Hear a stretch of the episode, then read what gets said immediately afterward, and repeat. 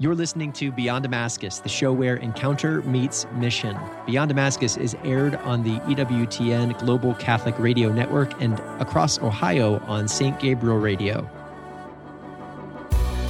Hello and welcome to Beyond Damascus, the show where encounter meets mission. I'm going to be your host today. My name is Dan DeMatte, and I'm joined here in studio with Brad Piron. Yes, sir. And Aaron Dan. Richards. What is up, brothers? You excited for today? Feeling good. Oh, it's Yeah. so good. Hey, if you're joining us for the first time, eh, this is the podcast where we engage in critical questions that you, our audience, ask. And then we spin these questions to talk about how we can also go on mission. So, what we're going to do is we're going to throw a question out. We're going to give our two cents on uh, the answer to that question. And then we're going to close with a mission momentum, how we can take that question and those answers into the momentum of our week to live a life on mission. Hey, you guys uh, feeling like missionaries today? Feeling uh, pretty missionary. Aaron, you?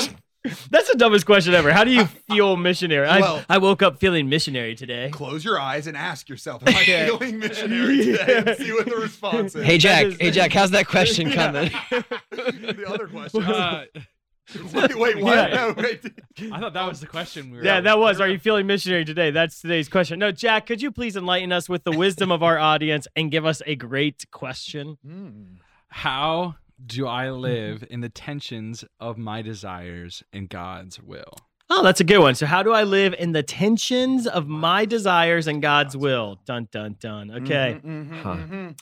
I think I'll take the first step. at it. Oh, did I make both of those? That's left-handed. That's a finger roll too. So, um, two cents are now in the mission jar. Um, I love this question. I think if well, any of us who have like lived a life that's oriented towards the Lord realize that there are times in our life where we find desires that might Yeah. not be aligning with what we've been instructed are God's desires. And I was really impacted early in my conversion in reading a book by Dr. Ralph Martin called The Fulfillment of All Desire. And amongst other things, the book just points to the fact that God is ultimately the fulfillment of all the desires of our hearts, even the ones that are misaligned at first, right? And so mm-hmm. I guess when I when I hear this question, if I were asking it, I think a, a tension I might have is like, okay, so I'm seeing these desires I have and I'm pursuing them, and I'm not sure if ultimately God is the author of those desires. Well, what we can be sure of is God is the author of whatever is under all of our desires, because what's under all of our desires is God. And I think in our Christian hmm. experience, sometimes we, in fear of sin, will teach people that we need to just do away with desire, right? So, hey, abdicate all desire set it to the side and just just pursue the intellectual life and relationship with god that understands he's the way and the truth and the life but in dr martin's book i i love that he points to the fact that no go deeper into that desire. The surface level desire might be the thing that you're thinking is not in alignment with the lord but he is under it. So keep pressing. So if, if you're um yeah if you're finding yourself drawn to something that you don't want to be drawn to ask why you're drawn to it. Find what the impetus is for you pursuing that. And ultimately if you go deep enough the answer to that's going to be god. So i would answer this of well i guess i would i would answer the question specifically so how do i live in the tension uh, like between my desires and god's will i would say recognizing that god's will is for you to find the depth of those desires so the way to live in the tension is to press deeper not to rid yourself of them when at surface level they don't look in alignment with god I love that. Aaron, what do you think about Brad's two cents? I think that's awesome. I was, uh, I, as I hear this question, I'm having a hard time even just taking this outside of my own personal context, right? Mhm. That, that, that Mhm. is like, I have, you have to remind yourself of that. I have to remind myself of that, that, that I'm stuck in this moment right now where I am struggling because my reality, my expectation for what God promises isn't lining up with the reality of the moment mm-hmm. and and what I desire from it. And we need to realize that that yeah, my desire rightly oriented actually does align with God. Mm-hmm. So if there's a misalignment, something's got to change, and that thing has to be me. And uh, that's just a great invitation to to rem- to remind ourselves of that. I think sometimes in prayer we can uh we can think our bad desires shouldn't be talked like we shouldn't bring those to God. And I, I think it's so beautiful when we bring like the subject of prayer is our thoughts, feelings, and desires. And so even if my desire is something disordered, right? Like if I desire um That's great, Dan. so like I can actually bring that disordered desire to God and say, God, what why do I have this? And it's exactly then God, He starts speaking to us in that disordered desire, and He says, You have this like because you want this, and then because you want this, and because you want this. And as you're saying, Brad, the end of that questioning with God is always going to be clarity. And it's at the end of that questioning actually where the power and the healing is, right? Yep. That and, and God doesn't, I think sometimes we think of God's will as this like external thing I have to do. Like, like Paul says to the Thessalonians, this is God's will, your holiness. Like God just wants you. He wants a relationship with you. So like what all of these desires that you have, he like the the end is just so that you talk to God about Right. them and so that you can have union with him and relationship with him. And and so whether that you think they're good, whether other people think they're good, like what they are there. Now bring them to him and have a conversation. Yeah, and if and if you press like into them enough, the ones that at least I hear all the time when I'm walking with people is if you're pressing deep enough, you're gonna find I desire a relationship. Yeah. I desire greatness.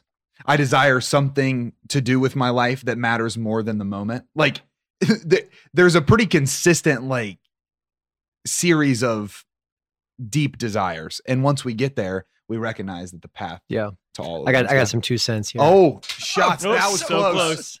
No, not no, no. Today, Not you today. didn't make them. It's gonna be worth it. Just wait. Okay. So uh, this uh, I like what Jack wait. loses it. The, the the laughter from outside the shot. There will be a day where I make everyone. I'm keep I'm keeping a tally of how many times we can keep we can make Jack laugh on the show. Uh, I've got two so far. Just FYI, I have probably zero. That's- that's I'm three. working. three zero zero. Uh, this summer, I, I I had the opportunity to give a teaching on on God's will at summer camp, and it, it's funny when we talk about God's will because it's like this big mysterious thought that that we think about, and the reality is God God uh, communicates His will to us very clearly. Um, in one one particular place is in in the teaching of the of the Lord's Prayer, the Our Father, that we we we ought to pray, Our Father who art in heaven, hallowed be thy name, thy kingdom come, thy will be done on earth as it is in heaven. That God's kingdom would come and that his will would be done on earth as it is in heaven. So God's will, as he expresses it to us, is that earth would become like heaven. And uh, sort of to, to get to where you were going, Brad, that that that our desires ought to be oriented to a heavenly reality. Hmm. And each of us can kind of imagine what we believe heaven is like. But when I'm asking like how does how does my desire for this thing fit into God's will? The answer can be, well, what does that thing look like oriented toward heaven? Hmm. Right? Um, when I think about my finances and the anxiety I have for my finances, my will is that you know I'll I'll do something extreme that may never happen. Right? My will is that I would be a a millionaire missionary. Right? God, what is what is what do my finances look like in heaven? Mhm. Um, I, I'm not going to be poor, but I'm not going to be attached. Right? That that there's there's going to be there's there's going to be a reality that that I've got my I, I was praying about this um, a a number of days ago that that when I when I think about my experience in heaven, like that I'm I'm overcome with with a joy and a peace and a satisfaction of realizing that I can rest confidently in God, Mhm. that my relationships are going to be oriented toward God. And I think the fruit of that when we when we when we adopt that perspective is that that tension between my desires and God's will begins to diminish as I let go of those things that I'm attached to and I, I think that that perspective toward detachment in in life it's a really healthy thing Yeah, I like that perspective a lot because I, I I think that one of the like one of the shames of the generation that we're in is we've we've lost how amazing heaven is. Like we've we've like made heaven boring. And I think that like if heaven's the the end of what we're made for, like what is it? It's God's will perfected. Right? Like it's it's us fully alive. It's Yeah. us fully engaged with the one who created us.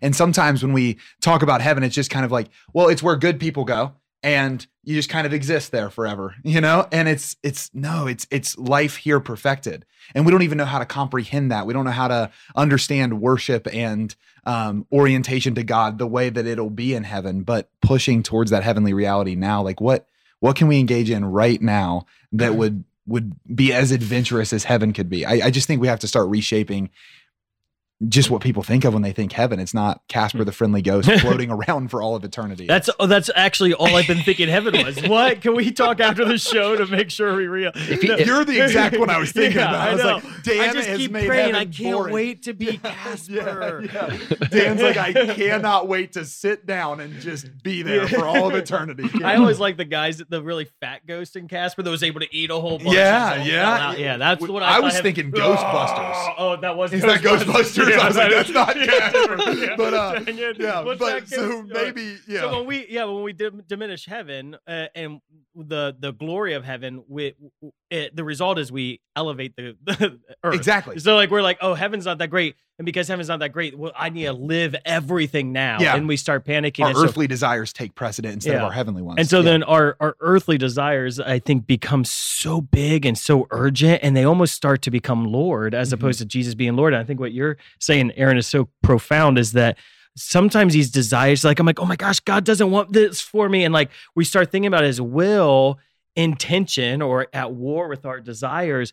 But like Brad, you were saying, no, just go deeper into those. I think Mhm. Aaron, you're saying go wider. So like Hmm. uh, when you go deeper, you find relationship with God. When you go wider, you realize your desires are a little fickle. You know, like sometimes like our desires are just they're they're carnal, they're fleshy. Like you really just want things that are fading. And even if they're good desires, so, like even if it's like, man, I really want this relationship to work out. Do you realize that that relationship has an end date, right? Like that everything, um, like eh, in, in view of the grandeur of God, the things that we desire in life are pretty small and insignificant. It's all rubbish, if Mhm. if you will, as Paul says. And so I think that's awesome. I love that.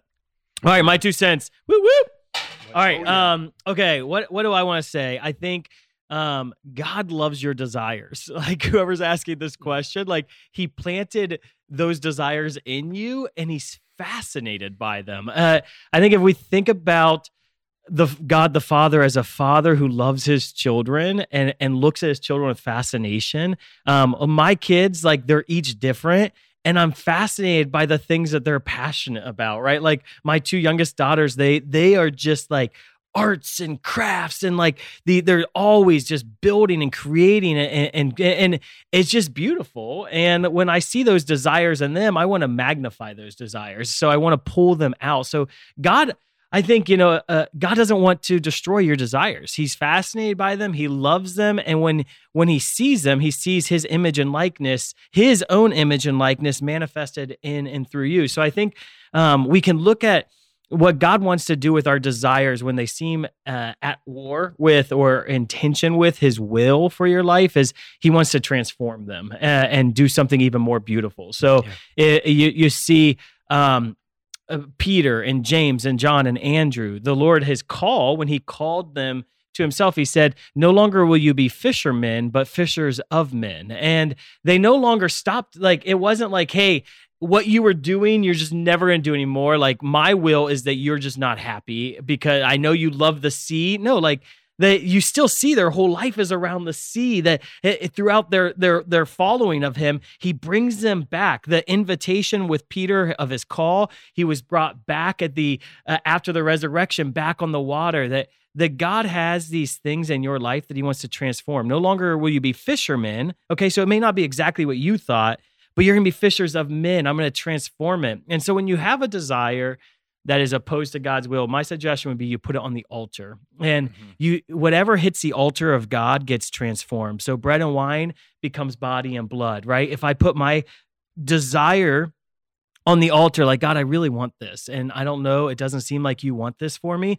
i'm gonna offer it up like uh, uh, uh, abraham uh, offering isaac it's that act of offering that allows the desire to be transformed into god's will. And so the the two may not be opposed they may be together. And i think when i this question too i think a lot of times the desire may be like for healing right? Like my mom is dying of cancer and I desire that she be healed from cancer, but uh, that my mom's not actually dying from cancer. This is an analogy. I desire that she be healed, right? But it may be God's will that she not be healed in this earth, right? And so if I lay that desire on the altar, then God's able to transform us. So I start seeing healing from heaven's perspective, right? And I love um, what Paul says to the Romans, right? He, he roots us in the Father and he says, For you did not receive a spirit of slavery to fall back into fear, but you received a spirit of adoption through which we all cry, Abba, Father. The Spirit itself bears witness with our spirit that we are children of God. And if children, then heirs, heirs of God, and joint heirs with Christ, if only we suffer with him so that we may also be glorified with him. So the beautiful thing about Christianity is suffering is transformed into resurrection. Suffering is transformed into glory. So no matter how bad God's will may look like it may be God's will that the cancer isn't healed and that your mother passes. But the beauty of the gospel is that that suffering is transformed into resurrection. And only in Christianity do we find that kind of beauty. So wherever there's tension between God's will and your desires, I think just ask God, how do you want to transform this so that I see it like you see it? Mm-hmm. I think the bridge there is is trust, right? I think sometimes when we find ourselves in a tension between our desires and God's will, what we'll presume is that He might have desires that are antithetical to mine. Yeah. Like they're like He doesn't want what's "Uh, good for he me. doesn't want what's good for me. Yeah. Exactly. And I was thinking about your analogy with the altar, which I think is awesome because I actually go to that whenever I'm walking with someone in discernment. I'll use the the altar image a lot because on the altar, one of two things happens. The altar, it's either burnt up or it's multiplied. Hmm. Right? It's it's burnt up or it's multiplied. We can see that even in like the candles in the Eucharist. You can see it in the Old Testament too. Like that that's what's happening on altars. And both are pleasing to God because because because there's an offering an offering's made and what happens to the offering we can entrust to god. And whatever happens of it will be pleasing to him and will be for our betterment. Mm. that that offering for me to be detached from it if it if it goes away or goes into something different i can trust that god is in it for my flourishing so that's okay. Yeah. if it multiplies and and you can like imagine like if you're listening and you're discerning vocation or something imagine that in the same light right? I'm in this relationship and i'm not sure if i'm supposed to well put it on the altar. Like how are you experiencing it with the lord is he drawing you further in multiplying it is he is he pulling you back a little bit okay well we can make decisions on that because we can trust that he's in it for our flourishing you know Amen. Beautiful. Got anything, Aaron? I'm I'm ready and raring. To Ready- for some mission uh, mission momentum. Mo- Can- can, I, can I throw one thing before we go there No, no. We've, you've already given two come cents. on, you've come on, given come on. two. I, I, there's not. It's not called three cents. i Brad. know but i just i'm gonna pull one out All I, right, I yeah, only put you one can in tell there the one that Aaron didn't make. yeah okay great yeah, that's yeah. fine um i was i was actually i was thinking about the um the concept of desire as well and i think that we have allowed ourselves to define um god's desires from ours instead of ours from his too. Like take the perspective of like what does god desire for my life? Lord help shape my desires to match that. I think a lot of times in our christian walk we can just be like i really hope god has the same desires i have. I really hope his heart is the same as mine. And if we make that prayer instead god give me your heart Yeah. for me and for those around me. Help my desires be yours. Like it will find more success in that prayer than god i really hope your desires are mine. Make mine yours instead of like make yours mine That's super good. Um, that is definitely that was a definitely a, a new two cents, but it was a good two cents. If if you're angry and bitter at Brad for adding an, I think they're excited. cents, put some you comments please if you're like this Yeah. edified Yeah. my whole life Yeah, and no. dan needs to It is allow good. it to happen more i'm just kidding Yeah, no, it's conformity. I mean, it's not about conformity with the will of God. It's about uniformity Yeah. with the will of God, which is Mhm. beautiful. Okay, mission momentum. Um, who wants to share their mission momentum? How you're going to take this question into your week on mission this Good. Yeah, let me jump on it. So, uh, our creative team here at Damascus, we, we're reading a book called Prac- "The Practice of the Presence of God" by Brother Lawrence, Hmm. and it is uh, it's an incredible dive into what can happen when I orient my life around uniformity, around uniforming my will to God's will. And the beautiful way that Brother Lawrence identifies, like the, the key to this happening, is just orienting ourselves from a standpoint of God, my my reason for doing what I'm doing today is out of love of you. That that my love for you would actually motivate my act my activity. Mhm. Mhm. So my my mission, my challenge for us for mission momentum today for this week is is to uh, pause your day anytime anytime you can you, you can bring this to your mind and ask myself, okay, why am I doing this next thing? Why am I going to make this phone call? Why am I stepping into this meeting? Lord, I'm stepping into this meeting because I love you. Um, Lord, I'm I'm entering into this phone call because I love you. I, I've tried to incorporate this into my own uh, leadership here at Damascus. That sometimes we have opportunity to open our meetings in prayer. I always like to begin our, our meetings in prayer. That uh, Jesus, we love you. Mhm. That this is this is the the rooting statement, and if we can foster that that that consistent um, motivation of love of God, that all of a sudden those things that that would draw us to love my own things, to love my own desires, to love the things of this world, will begin to fade. It's so good. It is good. Um, There you have it. There you have it from Aaron Richards himself. my mission momentum is going to just orient around this idea of desire. So with with um, the desires that we have, I would encourage all of us, us included, this week, permitted that it's not sinful, right? If if there's a desire that you find on your heart, I want to like encourage us to engage that desire and welcome God into it. Because I think sometimes we can even find them to be foolish. It's like I desire ice cream today.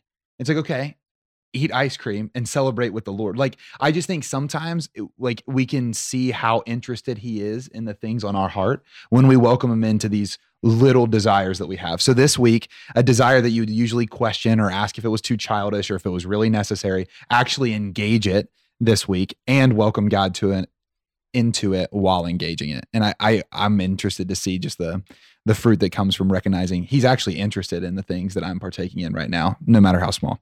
That's great, Brad. That's good. Okay.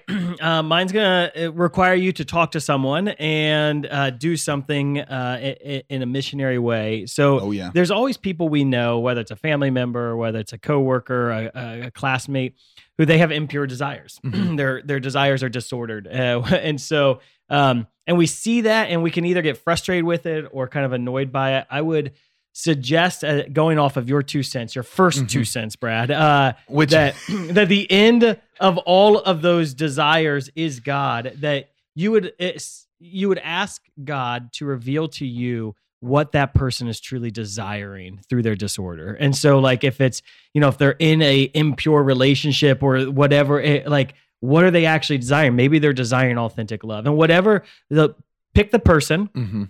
Ask God to show what is their deepest desire, God, uh, behind this action.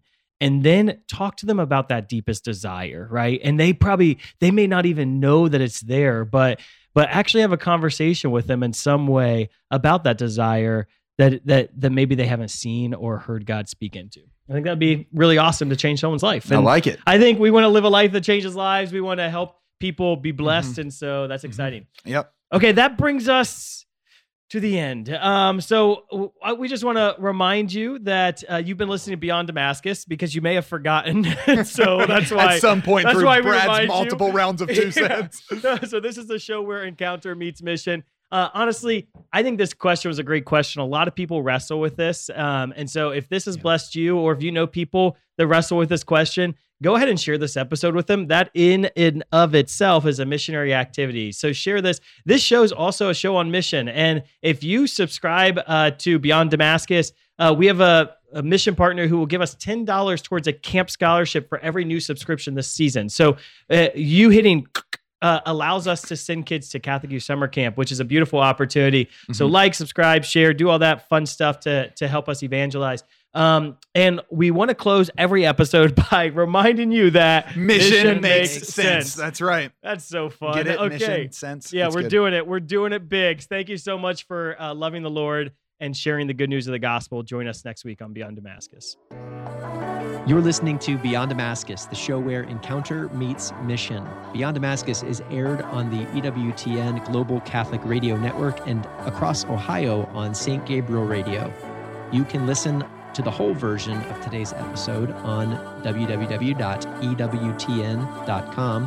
forward slash radio forward slash podcasts. or check us out on YouTube or your favorite podcast app. We will be right back after a short commercial break.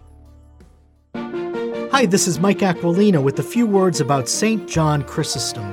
St. John Chrysostom is probably the most famous Christian preacher in all of history. His name, which is really a nickname, Chrysostom, means golden mouth. It was given to him because of his preaching. People went to Mass just to hear him preach. St. John Chrysostom was a hero, and he taught us how to speak the truth, but also how to live by that truth, even if we're called to live it heroically.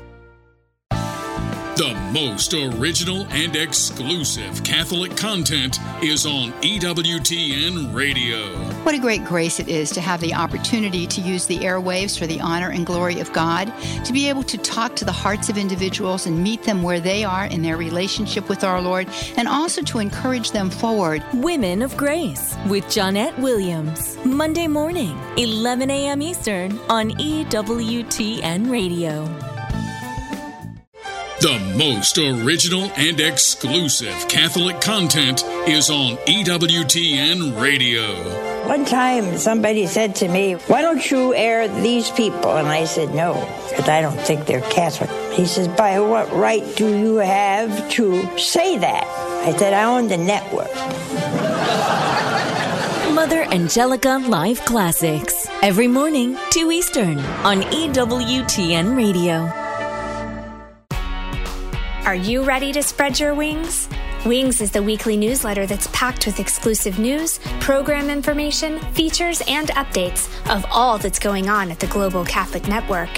To sign up, go to EWTN.com, click subscribe, enter your name and email address, and you'll start getting your wings every week. Get your wings today. It's the weekly newsletter from EWTN, the Global Catholic Network.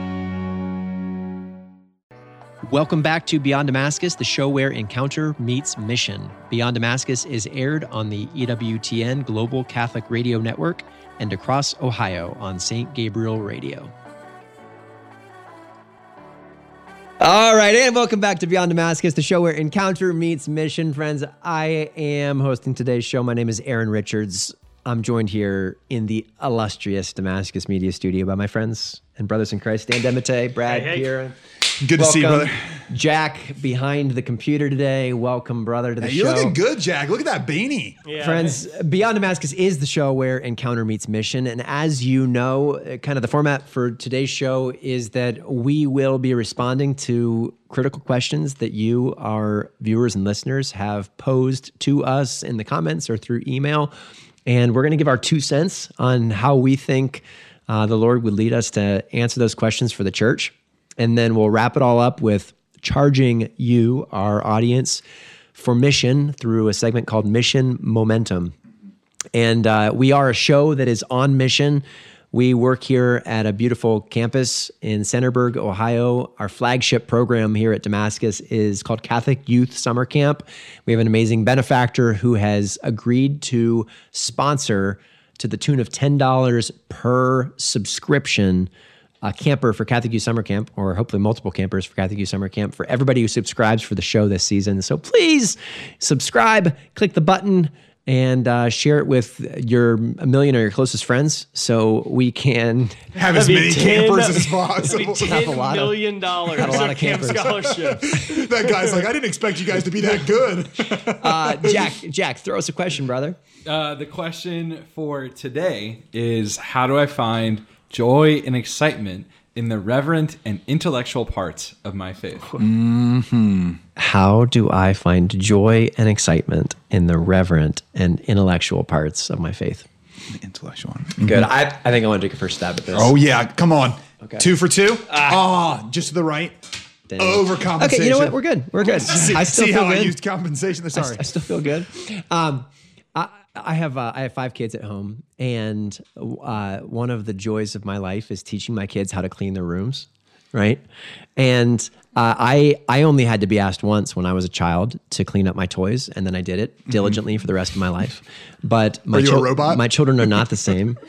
and uh, here's the thing. Um, how do I find joy in something that I know is good, but that doesn't necessarily align um, to the joyful parts of my heart, I I do it with intention.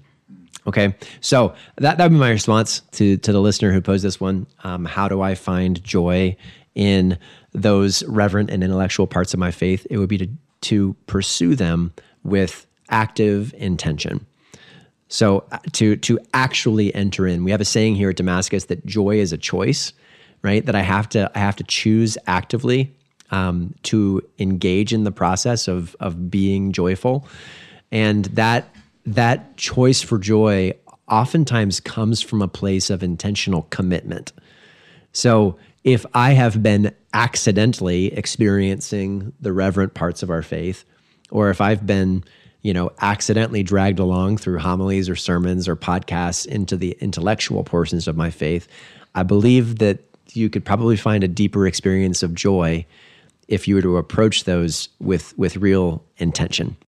Aaron, can I can you elaborate on a non church example of, of how you've found joy and excitement when you've in, approached something with intention? Because I, I this I see this in your life all the time. I'm just wondering, like it's it's so abstract with the religion. How how have you done it in your family with your kids?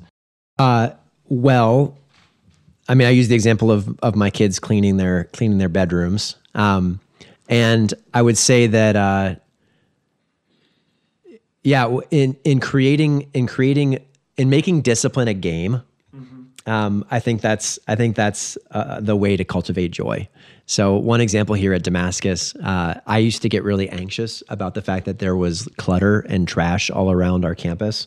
So I you you make us sound pretty bad. There's not. so Aaron is he really He's meticulous. If, if there's a crumb on the table, It's- it's he like would the- consider that as clutter and trash all over. He's very campus. order. He's That's very true. orderly. So, I, I mean- I so they am weren't too. to his It is, standards, by but this is a beautiful campus where that we steward well. because because of the success of this mission. No. Um, so I, I make it a game. Um, I, I make it I make it intentional, and I, I charged our missionaries and actually built it into part of our culture that I I would throughout the course of my day I would pick up trash and put it in my pocket because there wasn't a trash can immediately next to me. So we created a game here at Damascus where we the, the challenge is that your pocket should be full of trash right? It's awkward, it's strange, but the net result is that now I'm doing that intentionally.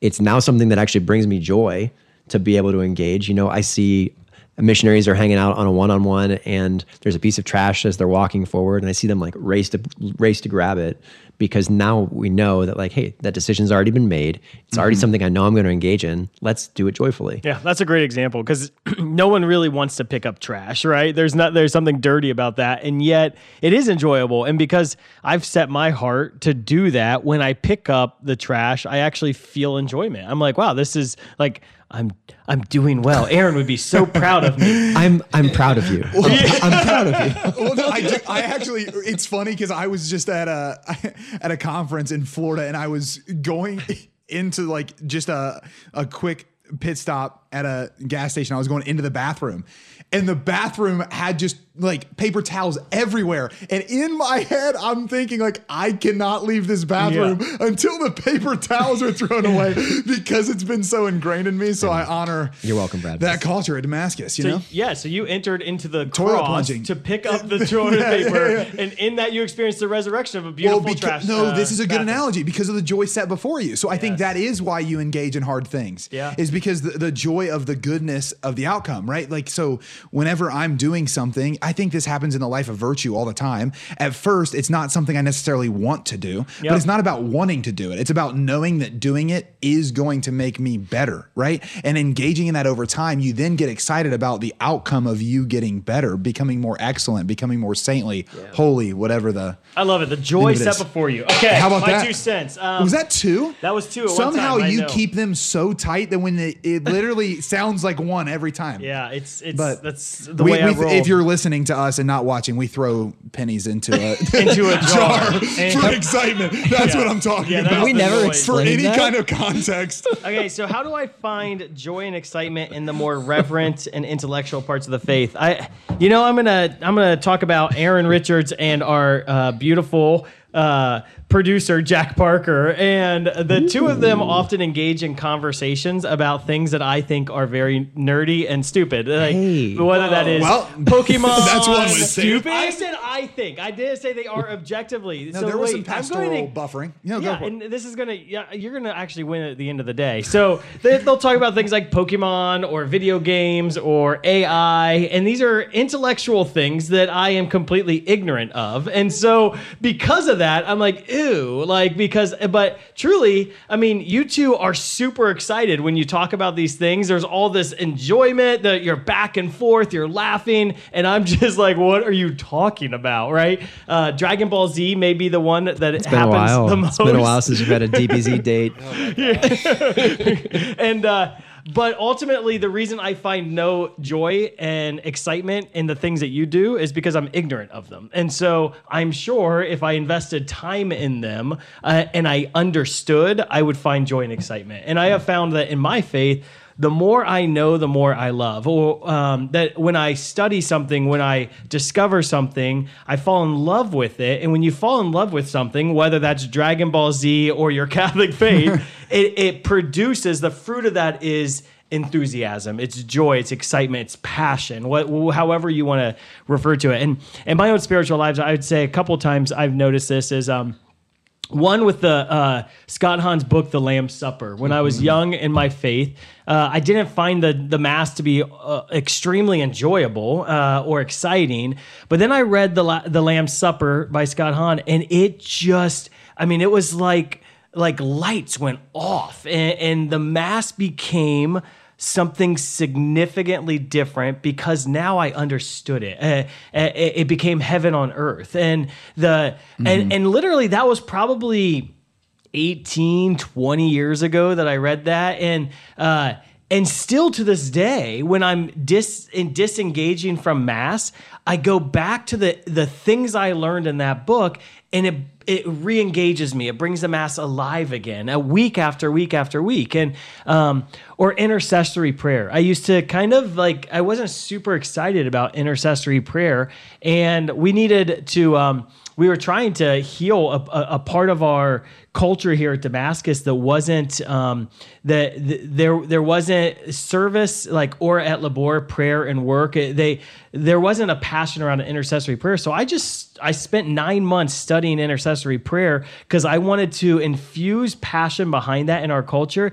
And it was in the studying of intercessory prayer that my heart just became alivened by it. And now intercession is something I'm extremely excited about because I studied it and I learned it. And so the more I think often the more we know, the more we love. And the more we love, the more joy we have. And mm-hmm. so if there's parts of the faith that seem dry and boring to you, I would just dedicate time to studying it and see if that enlivens it for you. Yeah, well, by definition, like relationship is the knowledge of something.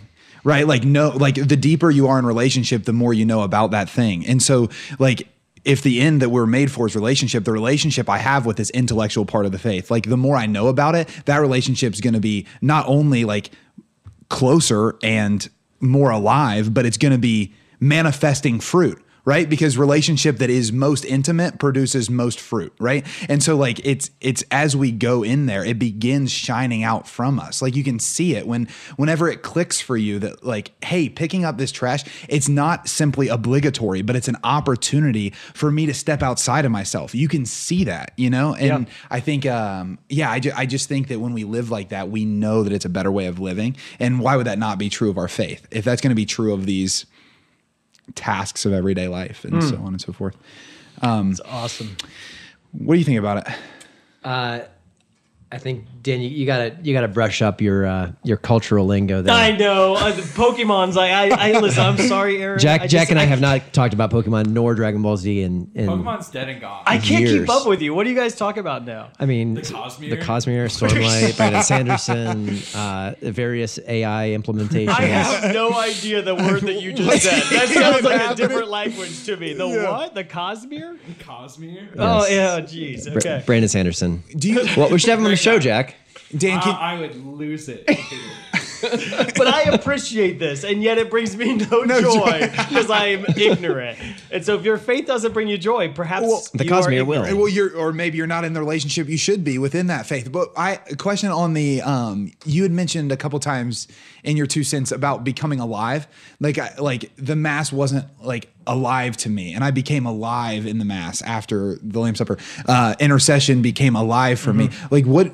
Can you give context? What do you mean when you say like it became alive to me, or I was alive in it? I find the word, if I could edit this question, sorry to whom asked it, I think the word excitement is a little bit a part of the consumeristic culture that I need to be excited by something. I, I prefer the word enjoyable, that uh, something is enjoyable and I can appreciate it. And, and in that, it gives me life, right? And so, i- am I excited at mass? I don't think so. But do I? Is is is mass intended to excite? Is the human person supposed to be excited all the time? I think our culture has led to that kind of mentality that you have to. Uh, produce a 30 second clip that makes me excited. And Then I'm going to go to a next 30 second clip that makes me. And so I think God wants us to enjoy life. Uh, and He wants, uh, and in that, uh, in that enjoyment, I, I appreciate the things that God has given me in life.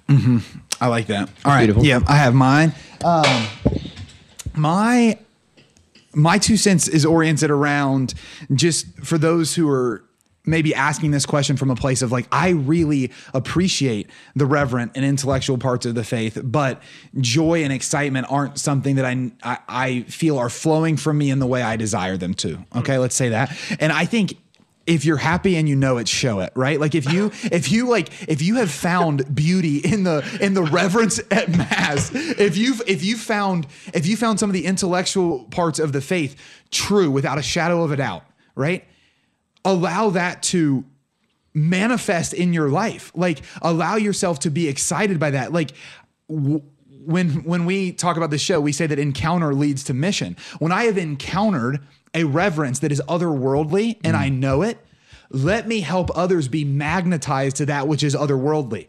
Like people aren't magnetized to robotic gestures. Okay, so let's talk about just the reverent parts of the faith.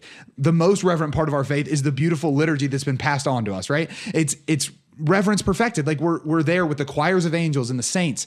And yet sometimes the people I find in my life that are most drawn and most appreciate that part of the faith, the, the reverence that's found in liturgy, they are least likely to operate in such a way that that's true.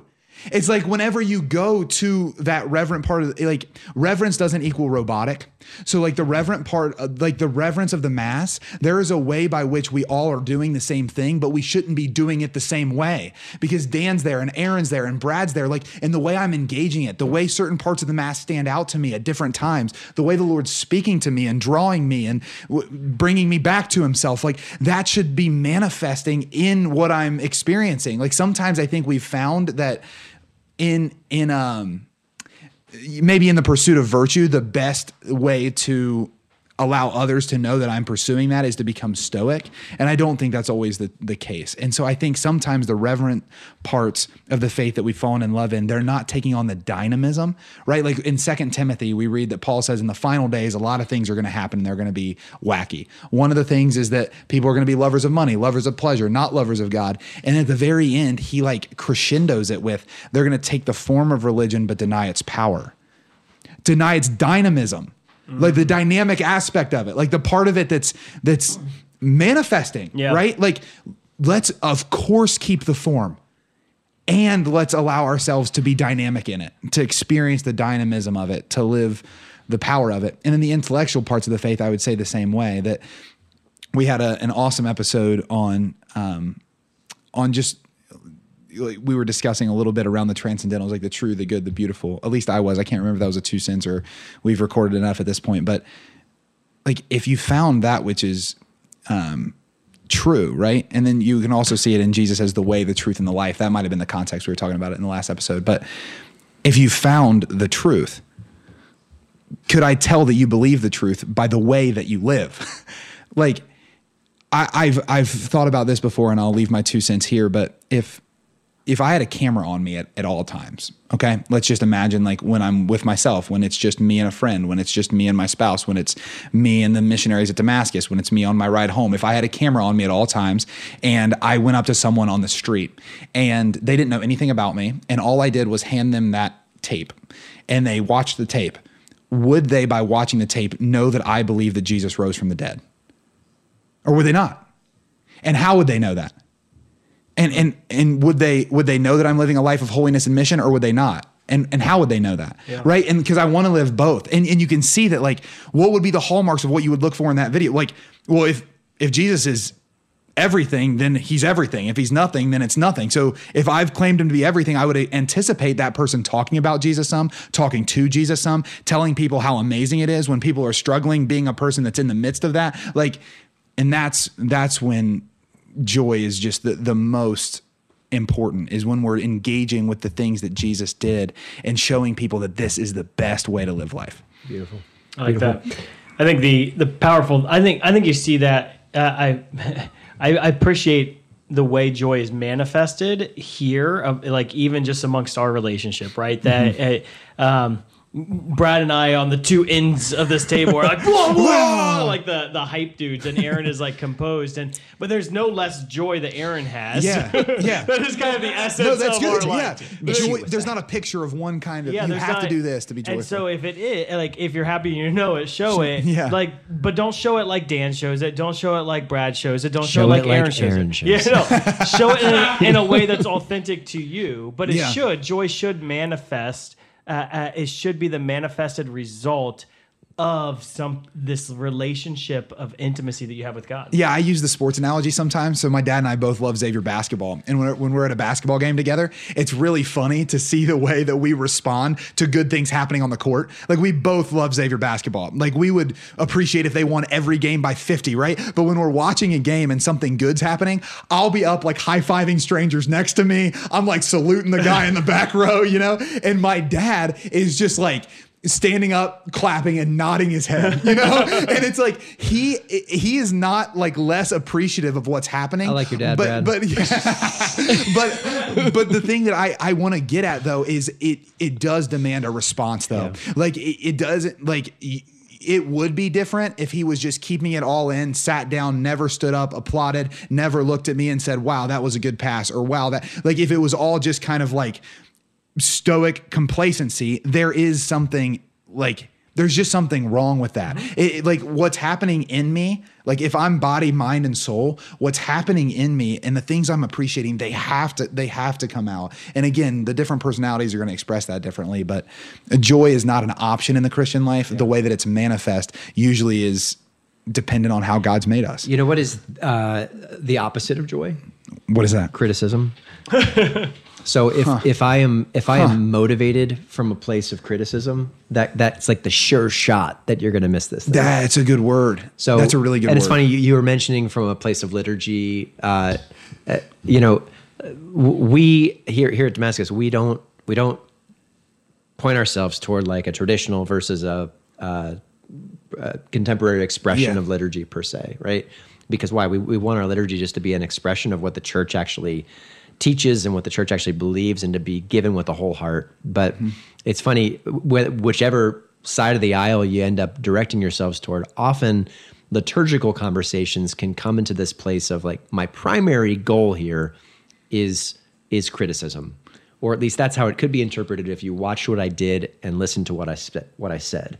And I can almost guarantee that if that's our motivation, it's just a recipe for a joyless existence. Yeah, well, and, it, and it's actually going to be more fruitful if you're wanting to invite people into something that's beautiful. Yeah. And you know how you do that? By showing them, like being like, man, my, like, you have to come with me. I had a friend that did this, like, and I and I honor him for it. There's a there's um a, a traditional Latin mass that's celebrated in in Columbus, and I go to uh, St. Paul, which just has a contemporary expression of, of the mass, and when he he was so excited, he's like, "You've ne- you've never been before. You should just come with me one one Sunday. Like, and and you can bring Nina too." And Nina was out of town, and I was like, "Actually, this weekend I I don't have anything lined up. I'd love to go." And I went, and he was like, but what drew me in was like his just like love of sharing something he finds beautiful.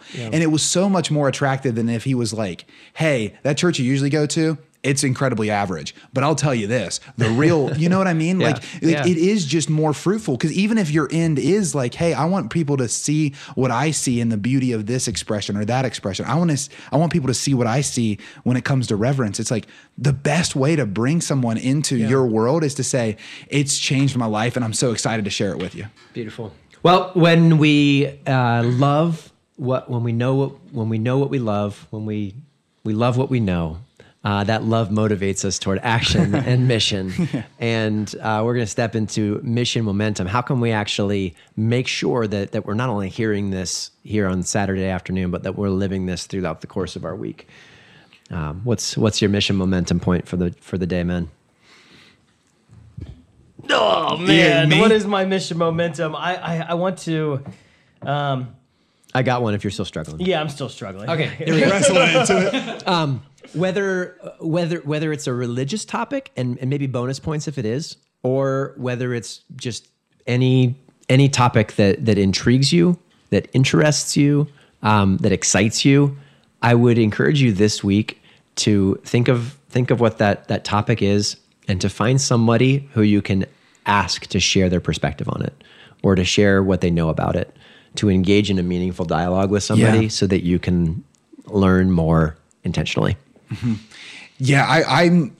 I, I tend this way all the time, but I, I think the mission momentum I want to give is f- find find a way to magnetize people that you don't usually choose. So here's what I mean by that. So like whenever I'm in a social situation, I tend to want to go to everybody in the room for 30 seconds.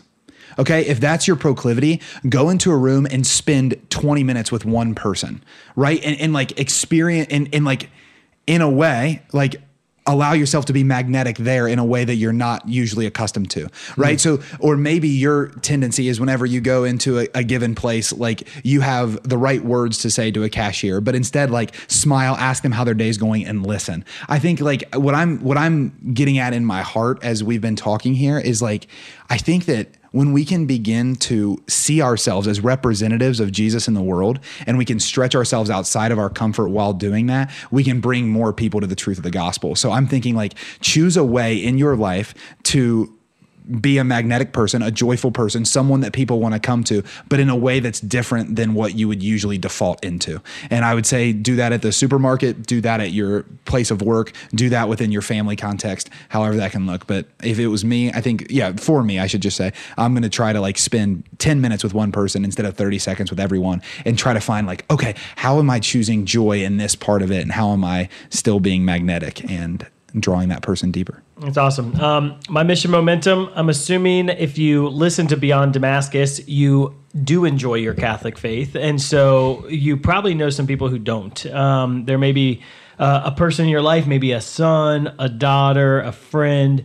Um, who thinks the church is boring. And I, I would encourage you to enter into a conversation with them uh, and just share with them why you're passionate about your faith. Uh, that if the faith is boring to them, but it's not boring to you, share with them what what about the faith brought you alive, and uh, that's called a testimony. and when you share your testimony with others, it it it brings something in it it brings something out of them. So I, th- I Yeah. think just sharing our testimony with someone, um, but specifically, why does the faith give you joy? Why does the faith give you excitement? Um, and invite them into into that reality. That's awesome. Thank you for joining us on mission uh, here at Beyond Damascus. Not just uh, listening to the show, but actually actively engaging. We want to continue to answer questions that are meaningful and that help you to grow in your faith. Um, please, if you have questions, comment uh, in our YouTube uh, or on your podcast or whatever you're, uh, however you're engaging with us socially. Um, Contact us so that we can answer all of your questions in our next seasons. And uh, if this episode has encouraged you or answered a question for you, please uh, share it with somebody who you think might have a similar question or might benefit from it. Once again, thanks to uh, the benefactor who's who's helping to support us Mhm. um, here at Damascus. Subscribe to the show so we can uh, empty his pocketbook And bring more kids to camp. And bring more kids. To, mixed motivations. Um, I don't even know who this is. If I did, uh, if I did, I'd probably change my tune. Um, but uh, it's friends, it's a great joy to Mhm. be with you every week, and we look forward to seeing you again next time. Remember, as always, Dang it, I was on it. I felt good about here, it. here at Beyond Damascus, we want to remind you that Mission makes saints. We love you. We'll see you again next week. God bless. That's the best. Friends, thanks for listening to Beyond Damascus, the show where encounter meets mission. You can listen to the whole version of today's show by searching for Beyond Damascus on YouTube or your favorite podcast app.